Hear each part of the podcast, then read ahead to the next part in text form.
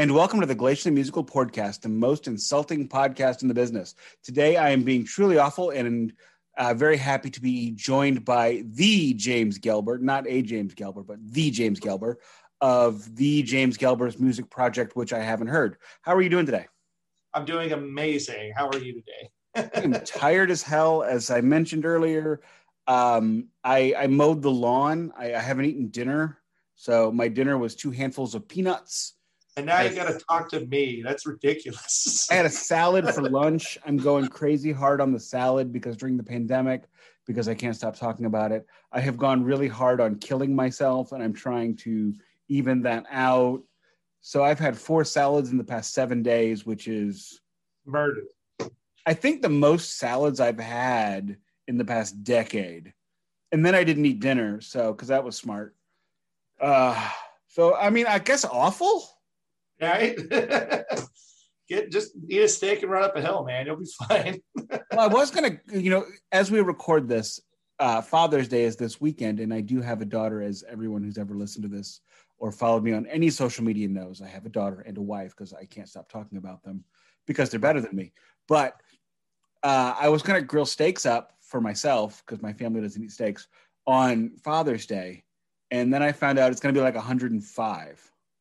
Oh wow, yeah. It's like what the fuck, man. Uh, pull day. That's what I would. uh, here in St. Louis, it is. It literally feels like we are living in Satan's asshole. Oh yeah, and yeah. You go outside and it hurts to breathe. I've I've been I've toured there through the summer. I used to play in uh, this band right here from Las Vegas for about six years, Hemlock, and uh, yeah, the summers there very brutal. So I, I feel your pain. So. when when I interviewed uh, Sarah um, Sarah Jezebel Diva, she said, "You're from St. Louis. I remember there. I toured there with Cradle of Filth on Ozzfest. It was fucking hot." Yeah, yeah, yeah. If you came on Ozzfest, that's probably exactly how it was. Good old you asked, you asked about cursing, so now I can't stop. So thank you. Uh, that's totally cool. so being as I am completely unprepared, as is my my my want, what explain your music to my listeners? What should we know? Let's start there. So, what I'm trying, I guess I could kind of give some background to where I kind of started with all this, you know, without getting a full biography. But you know, I started playing music when I was really young, about I think it was about 12 when I started taking guitar very seriously. I have two older brothers that live in Austin, Texas. I, I'm Texas born and raised. Uh, I currently live in Florida, uh, in Tampa area, Clearwater actually, and I had been a metalhead like basically all my life. I've also been a uh, I'm still a producer and a live sound engineer. I, you know, all the music that you hear that I make, I do. I do everything on it. Um, but I mean, long story short, for this kind of music, I'd always been a singer, and I never actually got to like front anything. You know, I never got to like go sing for a band as only the singer. I was always like backup vocals, especially for Hemlock or uh, just any other project I was in. And I, I really wanted to explore more of that and showing my vocal ability mainly. Um, I was like, you know, when you hear your own voice, you're kind of like, I don't, I don't know, you know, maybe. I don't even like my speaking voice. Um, I actually lower the tone of my natural voice by about by about a whole tone all the time. Right. How are you doing? Not no, I mean this this is me lowering it. So this right. is my actual voice. It's a little bit higher, but I bring it down just a little bit. You have a fine voice, but when I hear it recorded, if I'm not doing the lower tone, I, I hate right. it. Yeah, right. You got to go Peter Steele with it. Just get as low as you can, right? I actually did a podcast with my other podcast about uh, my other podcast is Department of the Metal Antiquities, where we discuss forgotten albums by famous artists, be it a solo record, be it a collabor- collaborative record, or be it an album under that title. We did a Type O Negative record, and I can't stand Type O Negative. Oh man, I'm I'm a huge fan. Sorry. it's fine. It's fine. I, I love stuff people hate, and I I'm but I hate them. I cannot right. stand them. So basically, the whole, they are a they're an acquired taste for sure. So I saw them I saw them live and I didn't get it, and that's like the barometer for me. If I see a band live and I still walk away going, I don't know, man, then I'm out. Yeah.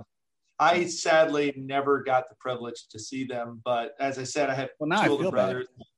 Oh no, it's totally fine. But uh, my oldest brother, uh, uh, Ven, he uh, he got me into like Type O and uh, Testament, Queensryche, like all these, you know, 90s bands, 90s metal bands. Yeah, but Pantera was the one that did it for me when I was getting into guitar. So Testament was actually my at, at my first show. It wasn't a Testament show; it was an Iron Maiden Fear of the Dark tour.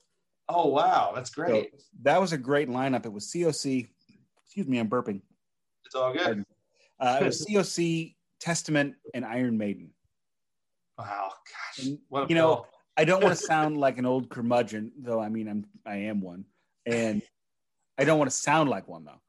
And shows today are not what they once were because you don't get the slice of life that you we used to get.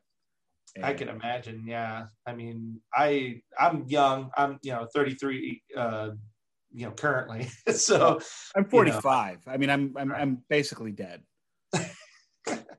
only 45 years young. Whatever. You know. I was considering the fact that I'm going to hit 50, and I honestly actually thought 10 years ago, well, I guess I'll probably calm down when I get older and stop listening to crazy metal. But uh, today, before that we started this, I was listening to Lecherous Nocturne. So yes. apparently not. you never. If it's too loud, you're too old, as they say. Right. I agree, and you know, I, I, I don't know. I, I just thought, you know, when I was this old, I wouldn't be listening to such crazy music. But I, I guess this is just who I am now, and it Right. has been for uh, over almost thirty years. So whatever. Okay, working with that. Yeah. no, I feel you. Obviously, we are here to discuss Pink Floyd for some reason. Yeah. Actually, I uh, know what the reason is. It, I requested that uh, James discuss with me to have a more focused conversation that we discuss a favorite band, and he chose Pink Floyd. And anybody who knows me even a little bit knows I went, all right, let's do that. So starting off, so uh, you have agreed to answer questions about Pink Floyd, and I hope you're ready to defend your positions. So starting off, Team Dave, Team Roger. Hmm. Well, as a guitarist, I have to pick Dave because of his tone, for one. Um, one of the things that really gravitated me towards Pink Floyd was actually Dave's voice and just kind of He- I, I'm that completely Team Roger. comment. I, I'm I'm Yeah. 100 percent Team Roger, but I think Roger works best with Dave singing his words.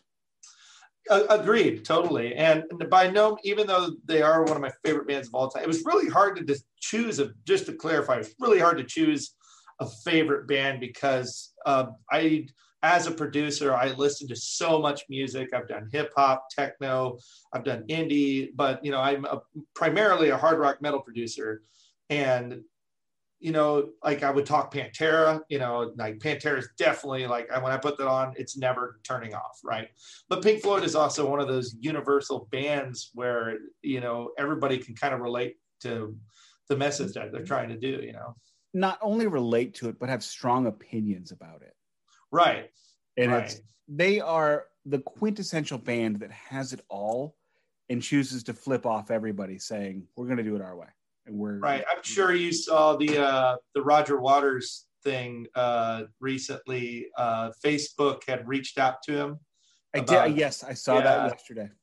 Yeah, for anyone who doesn't know, uh, Facebook, I guess Zuckerberg reached out to um, uh, Roger Waters to ask permission for using another brick in the wall to uh, to promote Instagram, and his answer was literally "fuck you," which was amazing. this is like this is great. You know, and and it it, it one it is amazing.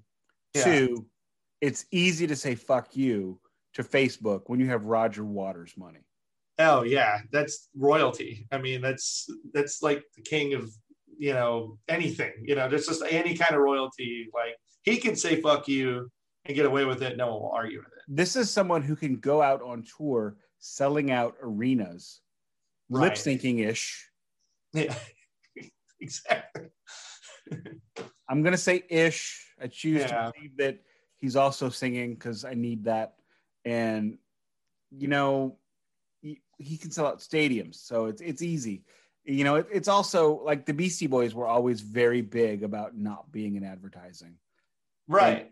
They never had that kind of money, so it's a lot more powerful when they say it. And not only do they say it, but they stuck to it. Right, exactly. And yeah, we're starting to see a lot of that now. I think, um, you know, let's look at the, uh, you know, veering from music, let's look at the Dave Chappelle thing, you know, when he basically told people, hey, if you care about my work, don't watch Chappelle show. You know, it's on Netflix. They're not giving me shit for it. Do not watch it. And they pulled it because of that, because he had so hmm. much power in his words. And then eventually, I think the VP or somebody over, you know, I'm paraphrasing, but basically they're like, look, we'll give you the money you deserve. And they did. They gave him millions of dollars. But this is the same guy on. that turned down a hundred million dollars or something ludicrous. Right. And because he's like, nah, I'm good. Yeah. He walked away from uh, an amazing opportunity. And, you know, he's, he's obviously very vague about why, you know, oh, not vague, a big-ish. You know, I'm sure there was tons of reasons why. But to go back to just the fact that people have that much power now because people believe in them. You know, like I think uh, you know Joe Rogan's starting to feel that too. He's starting to say stuff, and people are really taking that shit seriously. And he's starting to get blasted. But you know, in the end, people should be able to say what they want. I think any normal human being can point out an idiot and be like, "I don't agree with it," whatever. You know, I like the fact that Joe Rogan has an audience, and I also lament the fact that he has that audience. Right. His audience is so broad, you know, like it's, I don't know how he gets away with half the shit. So. there, there's just a lot of wrong there. So, uh, right.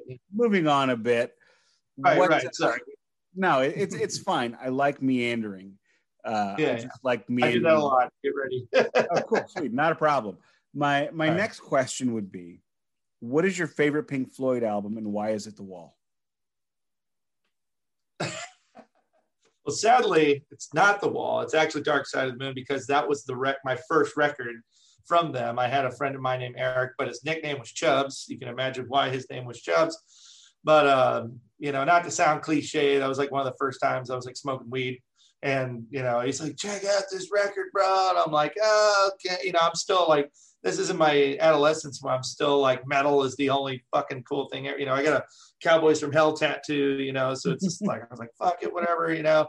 And he put it on and it literally changed my life because I'd never heard any kind of music like that, especially, you know, breathe, you know, when you hear that, you know, that E minor chord, you're just like, oh, just melting, you know, like I was in pure bliss, not just because of the weed, but the music, but was, you know, it's just fucking awesome. And then the album kept going and it was just, it was a journey. It really did like change my life, especially uh, time.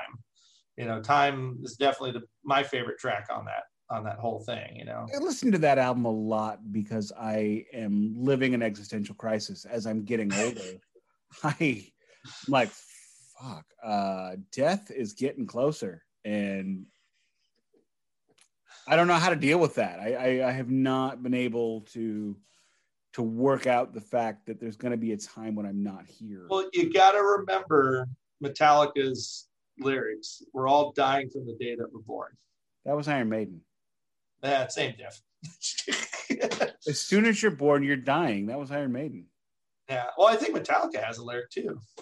You know, I, I don't know if, if anybody's aware, but Metallica is not exactly above uh copping stuff so oh no i me and my wife just watched uh, a whole thing of just these little things they were ripping off we are like you know like it makes you raise an eye so you know look i've got no problem with a band stealing because there's only so many notes there's only so yeah. many chord progressions only so many keys oh yeah and but it's I don't know. I don't know where I'm going with that, so I'm going to stop it. Well, I, I, get what you're saying, though. There's a, I think, I was just talking to a friend about this the other day. There's a huge difference between stealing and then being influenced, and I think artists run into that all the time, even on accident. You know, well, it's a uh, fine line to be perfectly honest. Right. I mean, anybody for any music nerds out there, you know, there's only 12 notes we have to choose from. It's a very finite amount of space in between those notes, and there's a billion different combinations I mean, it's it's fucking impossible to write something truly original. In fact, there's a video series I think it's called Everything is a Remix, and they and it kind of it's a four part series. You can go to their website, um, and they talk about you know movies, they talk about music and everything, and like they talk about how Star Wars is even a rip off of this, and like just oh, completely is. Yeah, Star Wars yeah. is a rip off of Flash Gordon. uh, yeah, exactly. Um, and this a samurai movie that, of which uh, Kurosawa flick. Right and they I, I think i know exactly which films because i think they talk about that but as far as the music thing yeah it's um it's it's a little crazy like i, I i'll sit you know with my guitar i'll be chilling i'm like man this fucking riff is great i'll be tracking it and then i'm like driving and like have you know i'll have like my streaming thing going on like just random playlist and a, and a song will come on i was like fuck it's been done like you know like, I, I know that feeling. I I wrote this like great chord progression. Right. Back when I was like se- serious about playing. By by serious, I mean like sitting in my room, wishing I was somewhere. But and I was like, dan dan dan dan dan, and I'm like, this is amazing. it's Oh. great yeah Okay, can't use that one. And I had not yeah. heard Smoke on the Water or Cat Scratch Fever in like 20 years. Well, I guess 10 years at that oh point. god But yeah, but Cat Scratch Fever and Smoke on the Water are basically the same song. yeah literally the riff and everything and you know it's it's funny i call it uh like a vicious circle you know it's uh if you look at like look at a lot of pop songs nowadays everybody's kind of going back to that synthwave sound you know the the whole you know dafty kind of flock of seagulls synth stuff you know like the Weeknd's like abusing the shit out of that right now Synth you know? is something it's- that it, it comes around every so often. And right it's and pop music has always been fairly synthy, which uh, in the last you know 30 years or so, which I completely get because it makes sense. It's a lot cheaper right to hire four songwriters, write 10 songs, and get a producer to make some beats, get bring Mariah Carey in and bang it out in a weekend than it is to have Metallica come in with Bob Rock and spend the next year and a half in the studio. Right. Well, it's it's it's the technology's there now. You know, it, I love that. Um, in a year and a half with Metallica, the, those videos. You know, I used to have the VHS of the first one when they're recording the Black album, and it's such a fucking amazing video to watch because you know they're like talking about that we call this master of track, which is just punch-ins. You know, like nowadays we we don't even think of you know we take that shit for granted because back then it's like of course they stayed in a fucking out, studio for a year and a half. They had to get it completely right, right then and there. You know, they had to get that moment and stay, uh, you know, in the fucking vocal booth for a month and a half. Now you get some fucking Joe Blow to like barely sing and like ah auto tune, you know, you know, Auto tune, cut and paste. And All right. it- I mean, it's worth watching since we're talking about Metallica now, because I brought it up. Um, right. If you Talking about Pink Floyd, right? I'm talking about whatever. I mean, theoretically, we'll get- I'm sure we'll we'll round back to it. we'll roll around back. Yeah. But I think it's really important to consider the two documentaries, "Some Kind of Monster" and "Year and a Half in Life of Metallica." One of them Absolutely. is really, really good, and one made me hate Metallica for five years. Guess which one is which? But Well, you know, to not to interrupt on that, but the some kind of monster thing I, I consider to be one of the most important music movies of all time. The reason I say that, and a lot of people argue this, but I remember the day when that album came out, you know, I was like, fuck yeah, Metallica. You know, I'm in my car, fucking put that shit in there, and I hit play, I'm driving. All right, next track. Uh, yeah, next track. You know, I threw it out my window. I was just like, what the fuck is this? And then when I saw the movie, I was like, oh, you know, it all you know, sense. here's here's my hot take: Saint Anger is a great record that was recorded poorly. Yeah, but I also I agree on that to some extent, but I also think that the Saint Anger and some kind of monster shows what you don't do as a band, which is Correct. Oh, right with completely. negativity. You know, they were completely James was completely not in a state to be around the people that he fucking got fucked up with for years. And he just got out of rehab, you know. So and then Jason leaving, you know, to prove a point or to just tell him like I'm not happy with anything. You know, I mean, I, I, I always think of, I think about it all the time. Like, what would I have done if I was in James's, you know, shoes? Like, of, of course I would have fucking been yelling at Lars. He's, you know, like they're brothers. You know, he's, he's said it multiple times in interviews. He's like, I love him, I hate him, but you know, you've got to get through it because this happy, you know, it's supposed to be this happy family. But you know, when you're trying to make a, you know, in the end, music is a product, and I think if, you know, even though you you want to be as musically creative as possible, you have to come at it in a sense of a business way where you've got to come up with something that's you know obtainable and that people can digest and relate to you know and there's a lot of stuff on uh, saint anger that is relatable lyrically but it's very convoluted by negativity. So you know the thing about saint anger It was the first bit about saint anger that i heard was when they were on the, the Kong's there. Kong. No, Kong. no, it, it wasn't that. Actually, it surprisingly wasn't that. when they were on the VH1 show honored by the Icons show. Yeah, yeah. And they played a medley of their songs. You know, like we're you know they had everybody covering their songs. Avril Lavigne did Fire, Yeah. Fuel, excuse me. Shakira, I- or no, that one Shakira. Yeah, Fuel. Yeah. and then other people did songs that I don't that apparently left no impression on me that lasted. Right. And then Metallica played a medley at the end, and at the end of the medley they played "Frantic." Except Right. they didn't play it tuned down to whatever they were on that. They Right. didn't play it with Lars's trash can snare drum, and it sounded amazing. And I'm like, "Holy shit!" Right. they have come with they've brought back something amazing and i can't wait to hear this and i Right. remember when it came out too i was it was i can tell you how it came out early somebody broke the street date so everybody broke the street date i'm at sam goody sam goody in crestwood mall which was across the street from my apartment at the time uh, it has com- been completely leveled now and i remember going home and putting it in the cd player and going what is this Right. and I mean that, that's still my response to that to that album is what is this?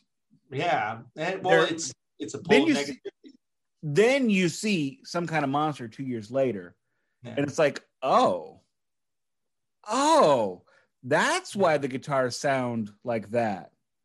Right. That's why the bass sounds like. I mean, they did everything wrong possible to record Right. that album. They, everything they except for writing. They wrote. I think I They wrote a great record, but they did everything wrong to record it, and they never should have had Bob Rock playing the bass.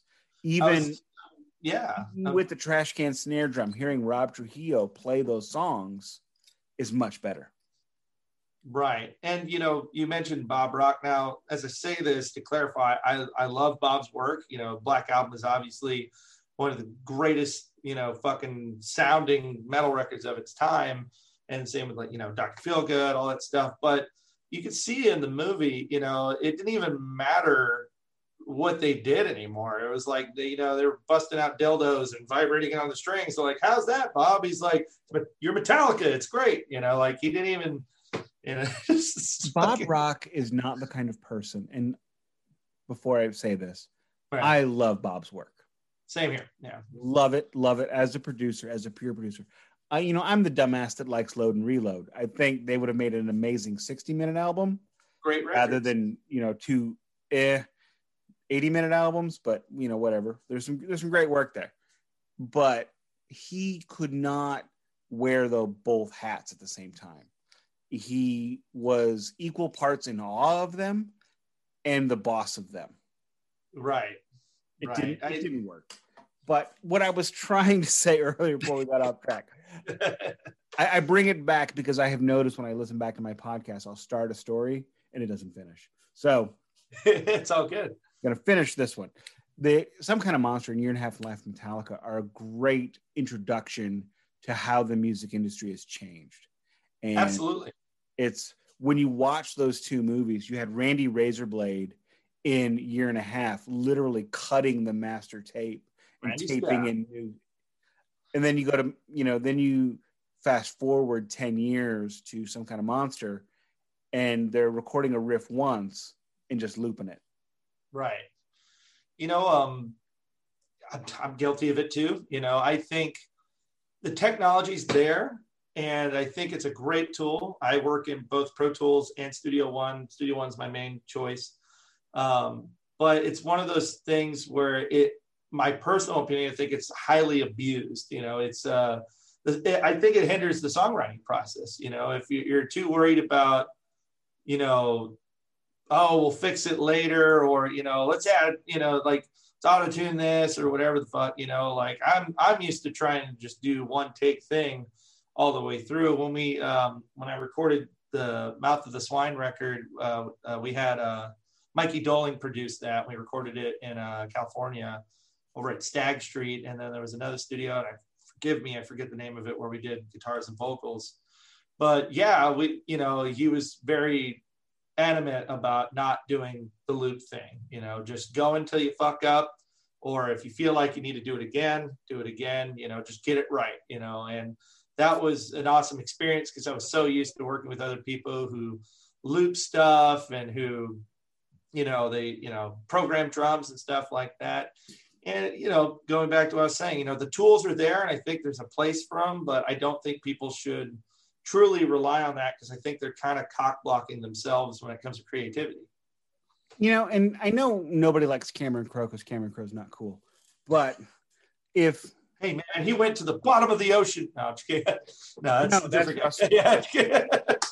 Wait, is that Cameron? No, it's James, Cameron. No, it's James Cameron. that's James Cameron. Sorry. no, Look, almost Nick Cameron. Cameron. We got too many Camerons going on yeah, at one time. Too many Camerons. Cameron, Cameron, Cameron Crowe. Sorry. Cameron Crowe. Yeah. Now you got me messed up.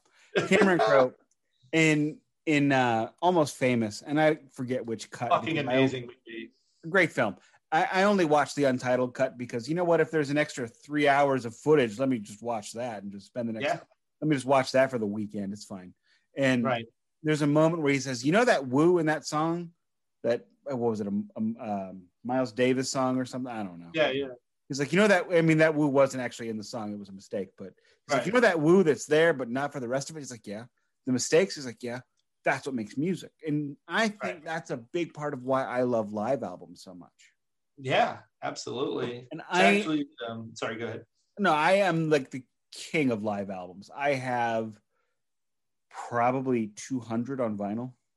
Right. Jeez. I mean, just That's to give you an idea, I've got four Metallica live albums. Is that right? Let me see. Uh, 89, 90. The Binge and Purge, right? The yeah. live. Yeah. I've got that on vinyl. Nice. Awesome. Uh, in Seattle 90 was released in the Justice box set on triple vinyl. Wow. Which is why I bought the which is why I bought the Justice box set. That's the only one I have.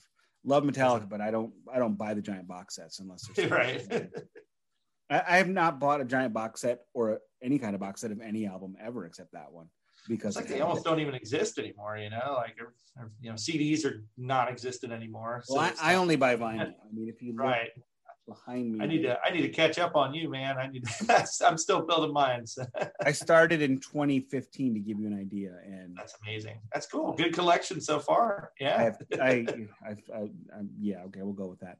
Um, but no, going but, back to what you're saying, yeah, it's uh, the mistakes are great. It's actually going going back to Metallica. Since this went from Pink Floyd to Metallica, we'll just switch to Metallica.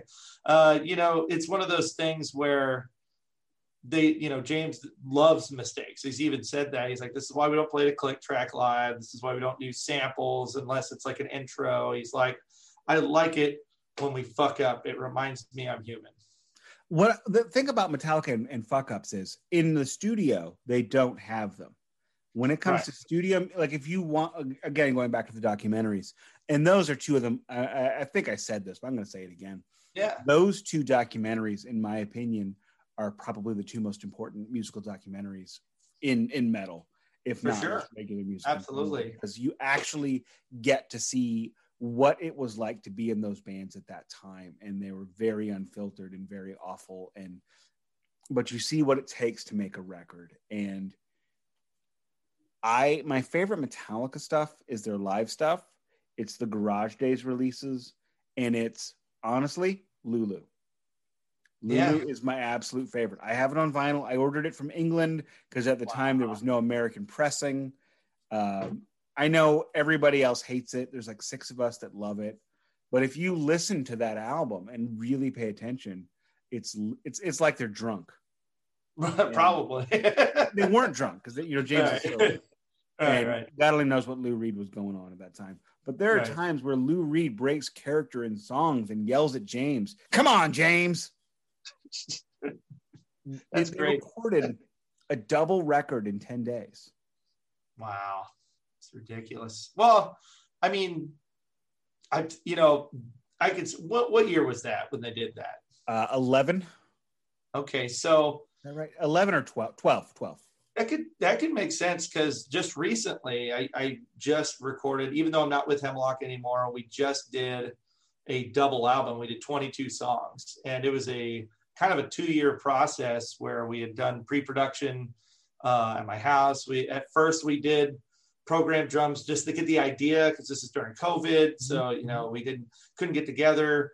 Uh, and then once we had the ideas down, you know, uh, we I, they flew me out to Missouri, and we Wait, uh, did you say Missouri? yeah. Where in Missouri? Uh, so the, some of the guys uh, live uh, kind of like St. Joseph area. Uh, Chad uh, and his wife Jalinda, they live in actually like Southwest Iowa. So you know, that's kind of in that area. Oh, the Uh, parts of Missouri I refuse to go to. Okay, continue. yeah, they, they don't want to be around people. Just you know, it's like, but which is not. It's a very small, no name town. Uh, you know, there's like fucking maybe a thousand people, if that. But uh, they bought yeah, like a rural Missouri. yeah, yeah, exactly. And but uh, it was nice because we had privacy and we were able to just set up a room. We totally did it DIY. Um, we happen to have uh, this building. It's kind of like an HQ, but we have all the you know the, everything from you know 20. I think I think Hemlock's almost on their 30th year. But like I mean, all their shirts, designs, like all that stuff. You know, memorabilia, everything. We have all the gear but we cleared out a room, did all the drums. We did 22 songs of drums in four days. So, and it was just knocking it out, getting it out of the way. Okay. And then I came home and mixed it. I'm with you. Okay, but that's just drums. right, right. But it's still, yeah. They did a five-piece live album or a five-piece double record in ten days Jesus. because That's- probably they, they they made it at the time they did because they were worried about uh, Lou Reed dying. Yeah. Yeah. I I, remember it was, they were on a time crunch. he, he he died a little early, you know, if we're being Right. honest. And the thing about Lulu is when I first heard it, I'm like, what in the world? Again, what in the world is this? right. I'm not a Lou Reed fan. I like the first Velvet Underground record. That's about as far as it goes.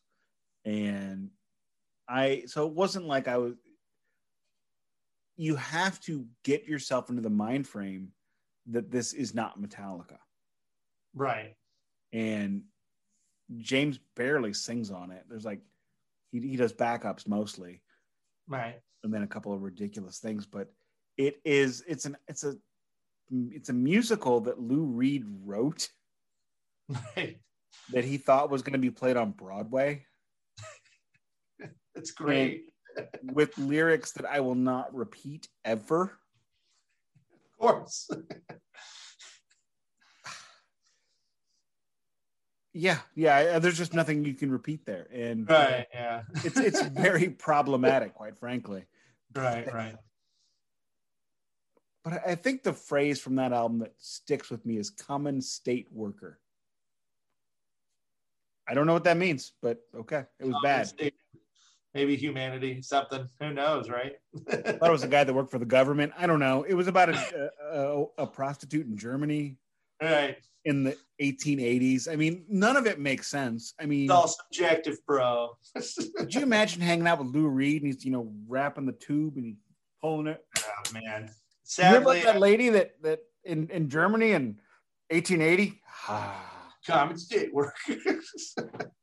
Sadly, I uh, I've seen that stuff. I don't, you know, I've done a bunch of stuff in my lifetime, but I've never done needles. And sadly, I had to like, I when I was fucking around, um, you know, I was around a friend who was like doing it in front of me, and that's that's just rough to watch. Like even even if you love that shit, it's just God, it's not a comfortable I- view. I don't know if I've ever said it publicly or not, but yes, I had a dazed and confused era in my life. right. yeah, that was never something that even in the deepest throes of that time frame, which weren't that deep, frankly, uh, I would ever consider. And no, and uh, it's I shouldn't make light of Lou Reed's problems. I'm sorry. I'm well, sorry. no, yeah, I mean, you know, I've like I said, I've dabbled a lot of stuff, um, you know, and I've learned a lot from it. You know, I, I'm kind of of the Bill Hicks mindset where, you know, it, it should be a learning experience and you should never abuse, you know, with great power comes great responsibility. Even, even though I'm using that analogy for drugs, you know, um, th- there's so many times we see it in music, we see it in movies, we see it, you know, not helping any scenario. Well, I mean, if I'm being completely honest right now, I am drinking a Yuengling Golden Pilsner, which is a delicious beer that I can't get in St. Louis. Nothing wrong. Briefly on a road trip, brought it back. So nice. you know, oh, it's just a beer, right? Just a beer. Jeff yeah. Hanneman died from drinking just a beer, right? Because he drank a case and a half a day. So yes, right. I you know it you any any substance can be abused to death. Of course. You Shit, gotta, I mean, air. you know, as I've gotten old, you can actually die from too much water, which is weird. Yeah, you but, waterboard yourself. Yeah. You know, as, as I've gotten older personally, I stopped drinking liquor. I love bourbon, but I don't like to have one ounce of a liquid as of a drink. Yeah. So I'd find myself pouring four and five ounce bourbons with a couple ice right. cubes. I'll tell you a story. Um, this is during my I have, I have a shit ton of stories which I can talk about all day. Um, my first tour with Hemlock, um, we uh, were playing in Billings, Montana. I think this was 2013, 2014. I'm trying to think. I think it was probably 2013. Uh, the night before my birthday, my birthday's in October. Uh, the night before, we were hanging out with some friends of the band and uh, we were just drinking all night. And it's you know birthday eve. You know we're just fucking going crazy. I got so drunk, so drunk that I drank till the sun came up. And the guys are already in the bus. Now, keep in mind, this is a, a school bus that they've had for years that they converted into a tour bus, painted black. Uh, anybody who's ever knows has ever heard the band has probably seen the bus drive around. Um, I couldn't open the door, which, by the way, was not a locked door. So I'm just pulling, a, uh, you know, anyway. So they wake up, they let me in. I'm just, uh, you know, barely talking. Next day, hungover more than I've ever been in my life. I'm still half drunk, technically. I'm puking up water because I keep chugging water. I'm just trying to get oh. hydrated. I load in, and we do a sound check. I go straight back to the bus. I like, I gotta sleep this off. I wake up to getting pulled out of the top bunk by Chad, my singer. He's like, "Get the fuck up! We're going on right now," you know. And I'm just still in this horrible mess. I'm fuck. I look like absolute shit. I have a picture somewhere of that night of just me on stage, and I look like death. And I remember after the show, which you know I got somehow I got through. Not good, but I got through it. And we loaded up. We got in the bus, and Chad basically was like, "Just so you know, we were looking up greyhounds for you." And I was like, what, I just started, I just started losing, you know, I started tearing up and kind of losing it, man. Because so many people take for granted the touring thing. You know, it's a, it's a life where, you know, you know, people are offering you drugs, they're offering you alcohol, you, all you can drink, all you can smoke, whatever you want to do, you know, and I, I fucked it up. But then he goes, but we know it's your birthday, so why don't you look up in your cupboard? We had cupboards that are above our seats. I looked up and they got me a Darth Vader mask for my birthday because you know I love Star Wars, and that made me even kind of break down more because I was given a second chance, and it really um, to go back to what you're saying of just learning from you know addiction and you know learning from drinking and stuff like that is I was given a second chance where most people would be sent home or dead. And and you know, and one of the things you know we make light of musicians and their substance abuses, and probably we shouldn't because I I know what happens to me when there's free booze. Yeah. It's never Same. good. Never good. you know, if I'm buying, I'm okay. I mean, do right. I seem drunk? I've had a couple beers. I'm gonna have a couple and go to bed and probably no more after this. Now, if it were free, mm-mm. Open bar, baby. you know, when it's open bar, I go for a George Thorogood. You know what that means, right? Oh, what, what's what's the George Thorogood? One bourbon, one scotch, and one beer. There you go. You don't know that tune? Oh, you're a little. I. I don't. You know, I, I am a little young. Forgive me. So it's, No, it- I, it's fine. I, said I, was, I was stuck in the thrash era. So it's you know, I'm just no, kinda- George Thorogood. He's a he's a white blues singer from the. Oh yeah, I, I know who he is. I'm just not familiar with the tune. Yeah, he's he's he's got like four or five real. Uh, one bourbon, one scotch, and one beer is a cover that he did of John Lee Hooker, which is a cover John Lee Hooker did of some guy named Freddie something or other. I'm gonna get so much shit for not knowing the song. I can already hear You, you know, actually, if you What don't the know that song, that's that's bad. I mean, it's, frankly, I'm busy listening to fucking Slayer and Pantera and fucking going to mosh pits. so you know, forgive I've interviewed- Forgive look. me, public. look, look. Just because you're flexing, I'm going to flex harder. I've interviewed fucking Rex Brown, and I know the song. Nice. I have a funny story about Rex Brown that I will not talk about. I have a funny story about Rex Brown too. It was that interview because it was my my first or second in person interview, and I didn't know the mores yet, Yeah. and I pissed him off immediately. my fault. It was. I am not mad at Rex Brown by any stretch of the imagination. I fucked up. Right. Yeah. Yeah. I didn't know. Right. I didn't know, and it just. It was it was bad, but after that, that was what really. when I listened to the interview, it sounded like he just fucking couldn't stand me. this motherfucker.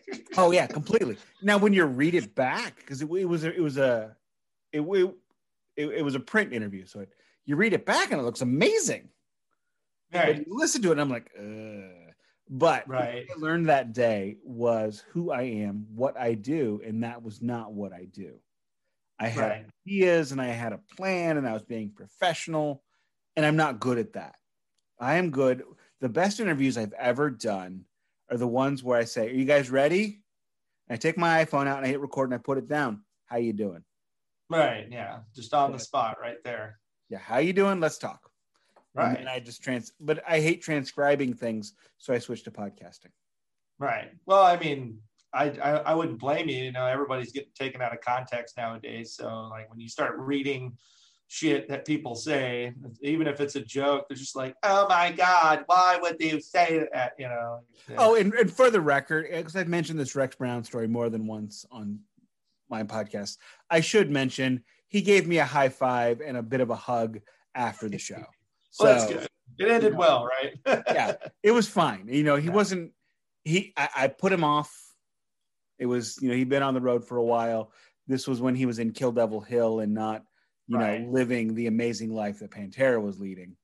Well, you know, I think also when you meet people in a different context, you get different stories, obviously. For example, um, uh, Des, Dez Fafara from Coal, uh, Coal Chamber, uh, Devil Driver.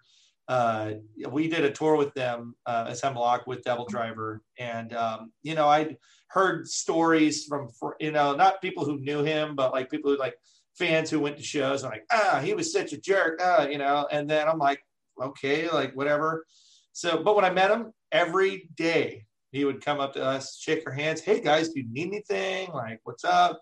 You know, let me know if you need anything. Just a fucking absolute sweetheart, you know. And I think it goes to show when you're, you know, working with someone or if you're just being real compared to coming up as a starstruck fan, it's a completely different vibe altogether.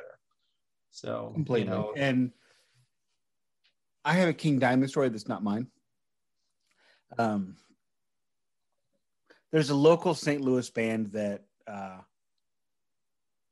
uh, you know what? It doesn't matter. I'll just say it. They're called Anacrusis. okay. They they had a moment in in the 90s where they were they were getting somewhere, and this is around the time when Mercyful Fate reformed, and they were asked to open on the European leg of the Mercyful Fate tour. right. And now I heard this story from my buddy who was their buddy, you know, because St. Louis is just, man, I am burping like crazy. I apologize. Yeah, it's all Well, good. You got to get that beer burp down, man. It's usually Or not this up, I bad. So- St. Louis is a small town. Everybody knows each other. You know, it's, it, I've got stories about that are, that are terrifying that I will not go into because they're personal. But so you know, my friend, my friend Nate was in a band called Tribes with Knives, and he was they were good friends with Anacrusis, and so that that's how I got this story. His, his buddy walks into the bathroom, and there's King Diamond sitting on the shitter, reading the newspaper, with his top hat on, legs swinging, because King Diamond is tiny. Up, mate? I mean, just picture that. Just for yeah. a minute. It's You know, a it's- magazine cover, you know. No, Ozzy already did it.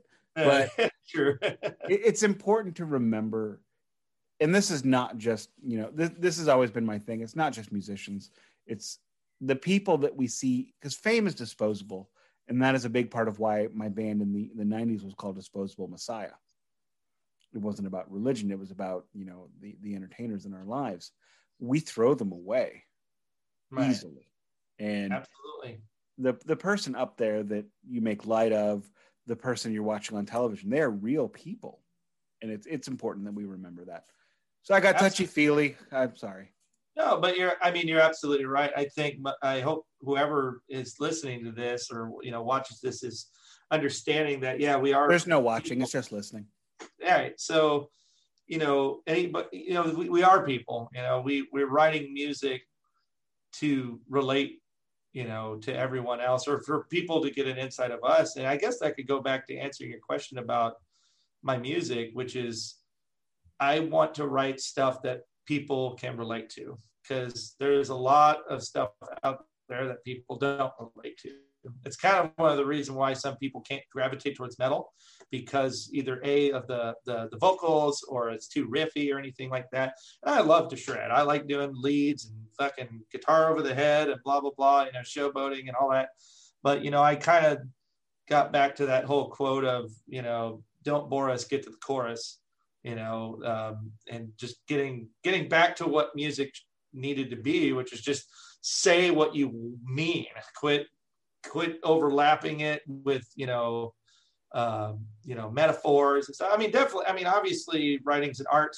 I am in no way a fucking master of lyrics. It takes me a long time to come up with something that, in essence, is simple to say, but how to say it where people can be like, I fucking get it, bro. You know, like you know. So and you know. I love I love metal. You know, I have probably more brutal death metal than anybody should, and black metal, and you know, just whatever. love and it. you know, for the past year and a half, without getting too personal, the last year and a half, I mean, for all of us, has been very, very hard. And Yes. I have found myself just really retreating into the music of Pink Floyd. right. When I was when I was very young, when I was a teenager, going through everything I went through, that was where I retreated. The wall was my sanctuary, and Right. it helped me deal with the problems I had at that time. And that's just where I've been. I have, in the past year and a half, I have just tried to acquire everything I could from that band. Right. I still Except love, Ummagumma, because Ummagumma sucks. well, I love the uh is it, is it live in live in Pompeii when they're playing in that uh I don't like that one because that one is pre the Floyd. right yeah it's, it's definitely older but like I just loved the, the reason why I loved it is because there's no one there except the camera crew and just the band and a fucking gong and they're just playing to fucking earth you know that was it was just a fucking jam out and play emotionally fucking driven music to just themselves and and mother and mother earth you know like Hang on, just- hang on. Let me let me show you something. I want to show you something. I, I will love it yeah let me show it let me show now you know what i mean i need that lava lamp though that's a great lava lamp back there Uh, that is actually, and I've mentioned this before, that is actually a lava brand lava lamp. ah an actual lava Yes. lamp nice I got it for 15 bucks at a second hand at a not a second hand store, but like Kohl's or something. Okay, uh, you're That's in cool. vinyl, right? Yeah. Okay, so do you, what's this? Oh man, I've seen that before. Holy shit! And that that, I mean, it's Floyd, yeah. I mean, I'm guessing. Atom- I'm young. Atom so, Heart Mother. Atom Heart Mother. Oh, is it live in Japan? Is that what it is? Or? Atom Heart just- Mother. Wow. That's fucking cool, man. Oh wait, I wish people could see this because it's so cool. It's such a great cover. that is the album came out. out now. Oh wow, nice. what's that? Oh wow. It's cool. So what what am what what's the the the awesomeness of it? Like what's what what I'm trying to re- it's kind of blurry on our video feed. So yeah, I've got a really terrible camera. I'm sorry. I me too. I've got a little Digitech. So. Oh wow. This Oh, is the cool. Toshiba Japanese red super vinyl pressing of Atom Heart Mother. Wow. That's The- fucking cool, man. The red super vinyls are the holy grail of any pressing. Wow. Well, I've got a vinyl to show you. I'll be right back.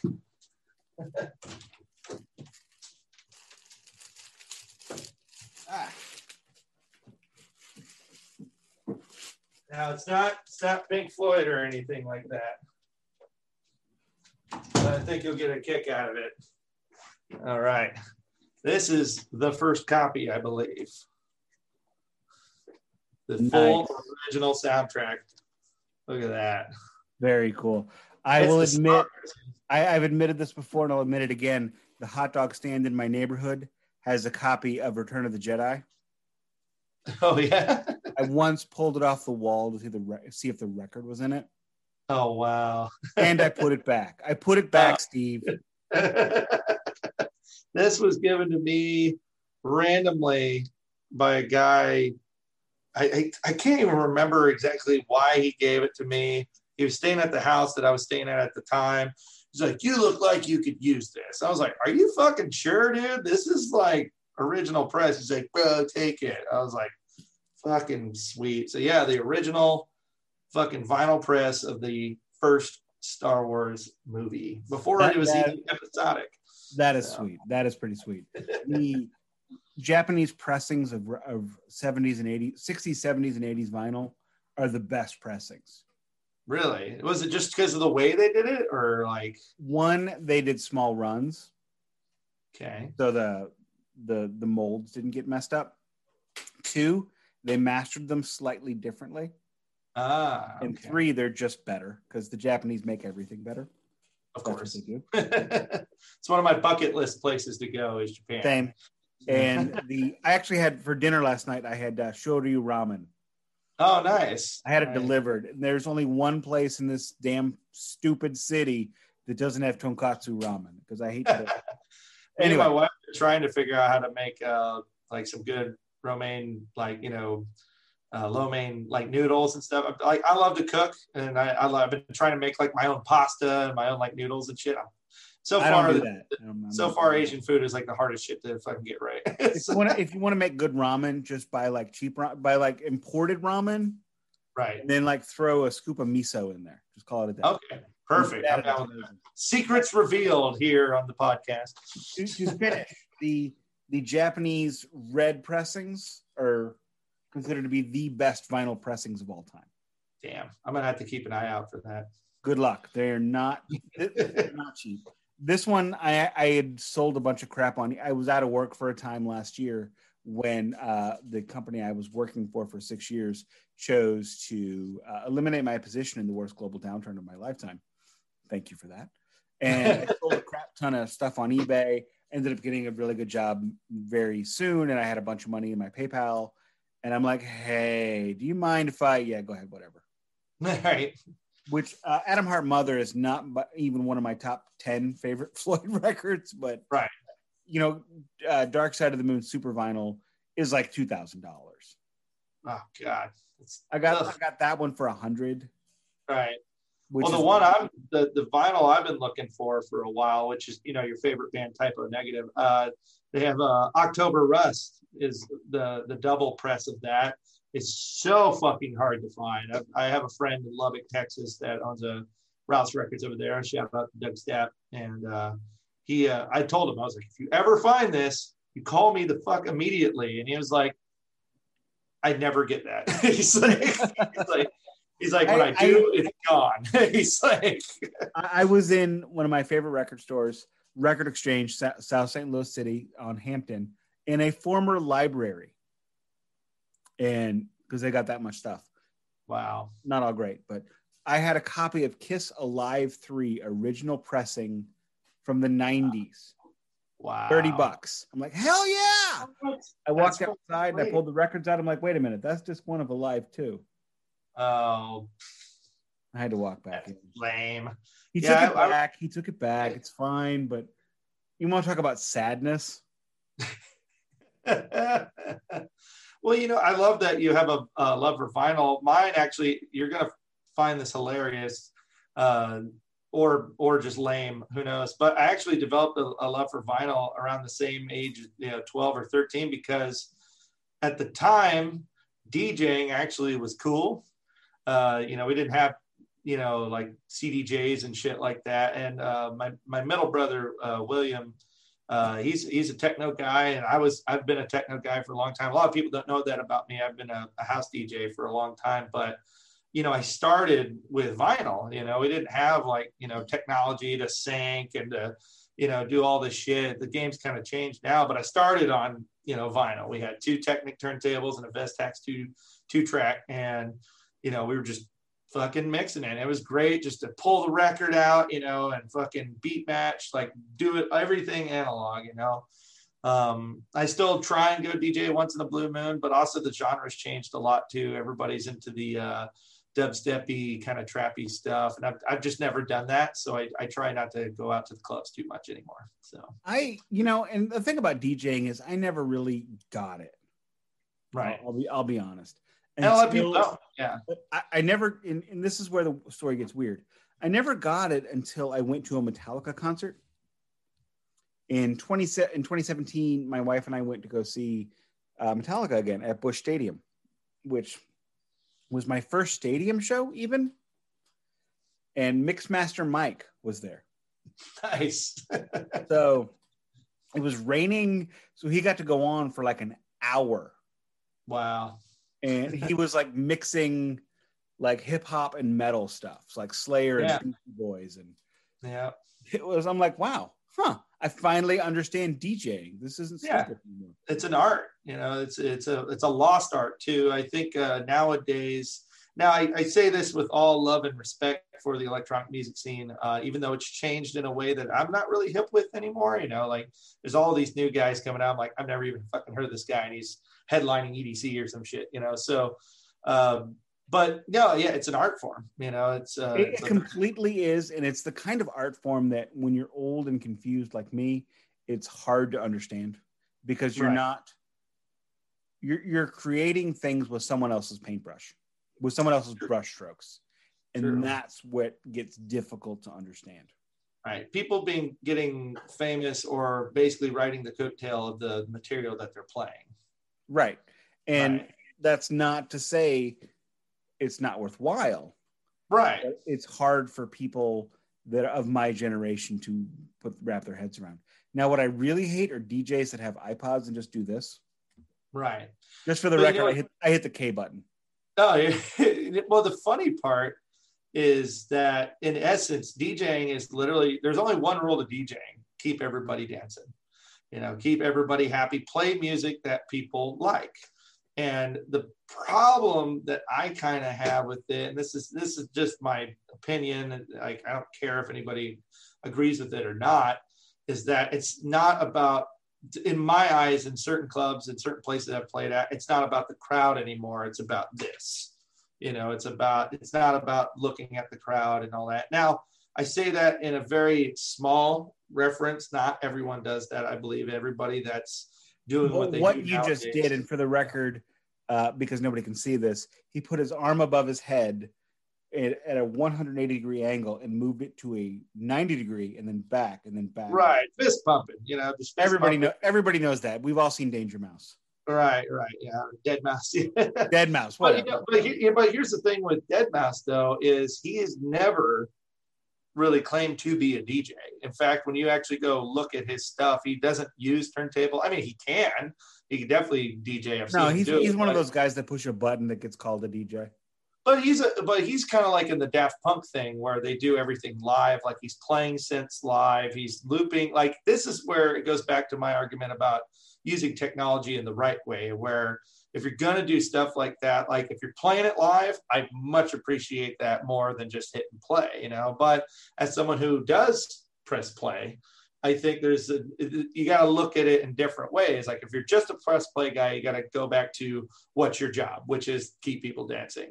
If you are a live guy where you're actually playing keyboards, looping, and doing live performance, that's art. That's a that's a music performance, you know. And even though it might be pre-programmed or you've got some stuff that's in the you know in the shadows a bit, I still appreciate that a little more than I do just you know press and play and playing music, you know. Well, I have got to say we have strayed as far away from the agreed upon topic as possible and even the second agreed upon topic which is what i which is exactly what i hope for.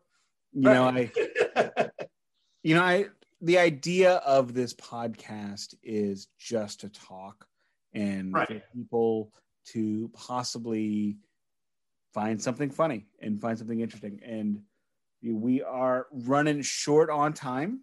That's totally fine. So before we ask get, away before we get too far let's talk serious for a minute What's okay. your cat's name? My, I'm sorry? What's your cat's name?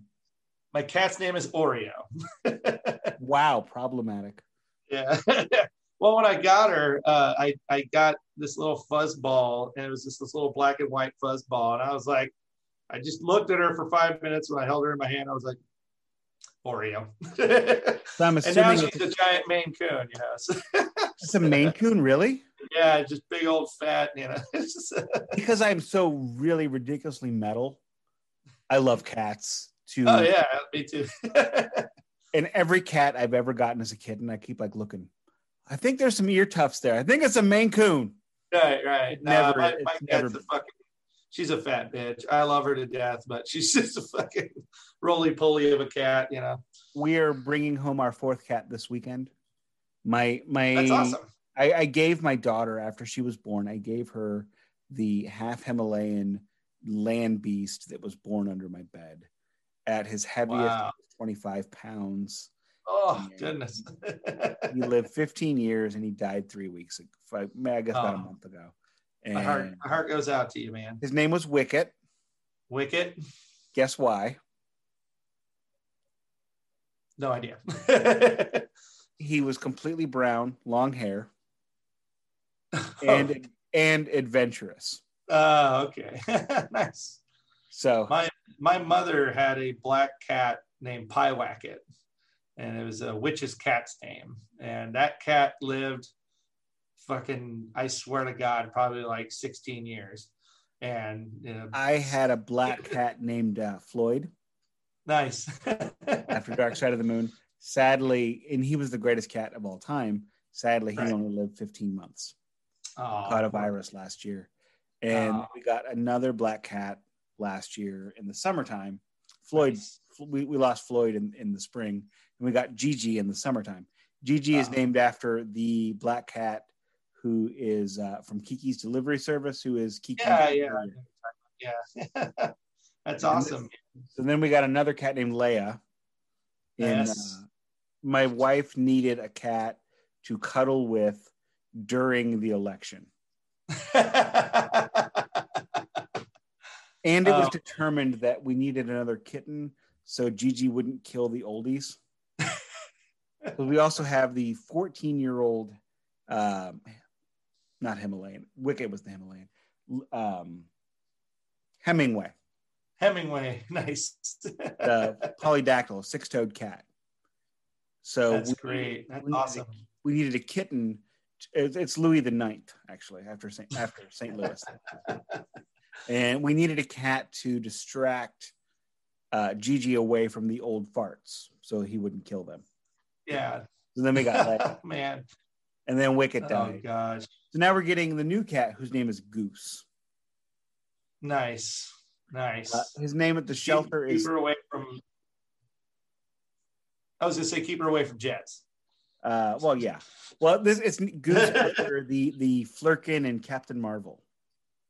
Ah, there you go. Yeah, I, re- I remember that. That was, dude, Marvel knocks. Man, that's a whole nother conversation. I had a, I had a, I had a whole fucking conversation with my friend about how this is this might be blasphemy, but uh, Marvel kind of owned Star Wars in the past few years as far Oh, as how to properly do sequels.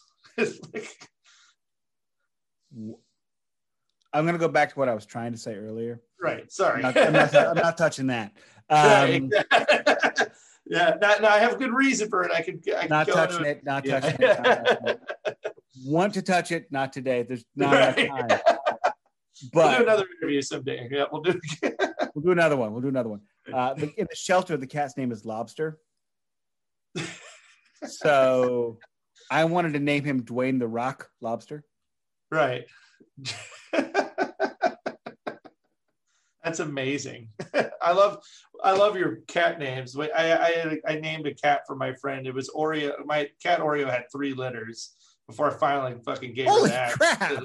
Yeah, well, not my fault. My roommate at the time. I, Are you I sure? Told him, oh yeah, I told because I went on the road. I was like, I have one rule for you: don't let Oreo out. He's like, you got it. And he fucking let her out every goddamn day.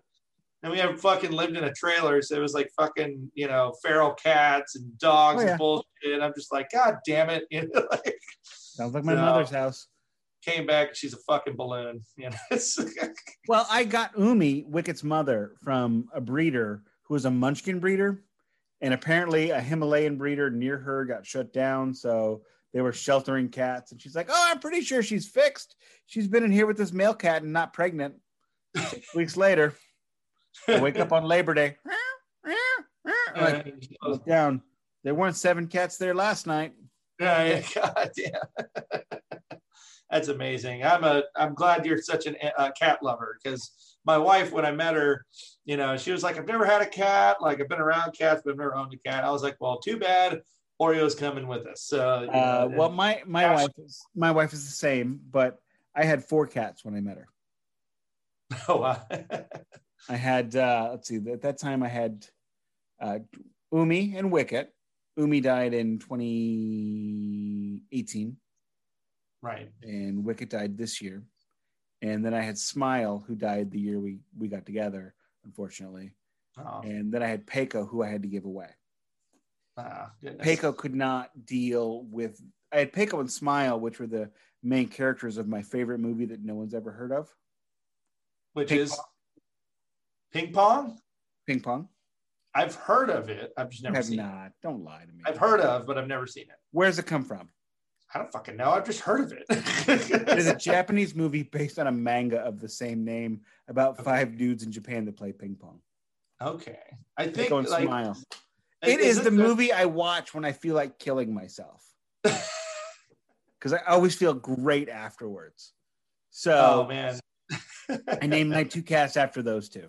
And but then when I moved in with my wife, Peiko could not make the change. Uh, yeah, it's rough. Yeah. I so I gave her away. And then two months after that, my wife's like, Hey, there's these polydactyl cats. Can we get one?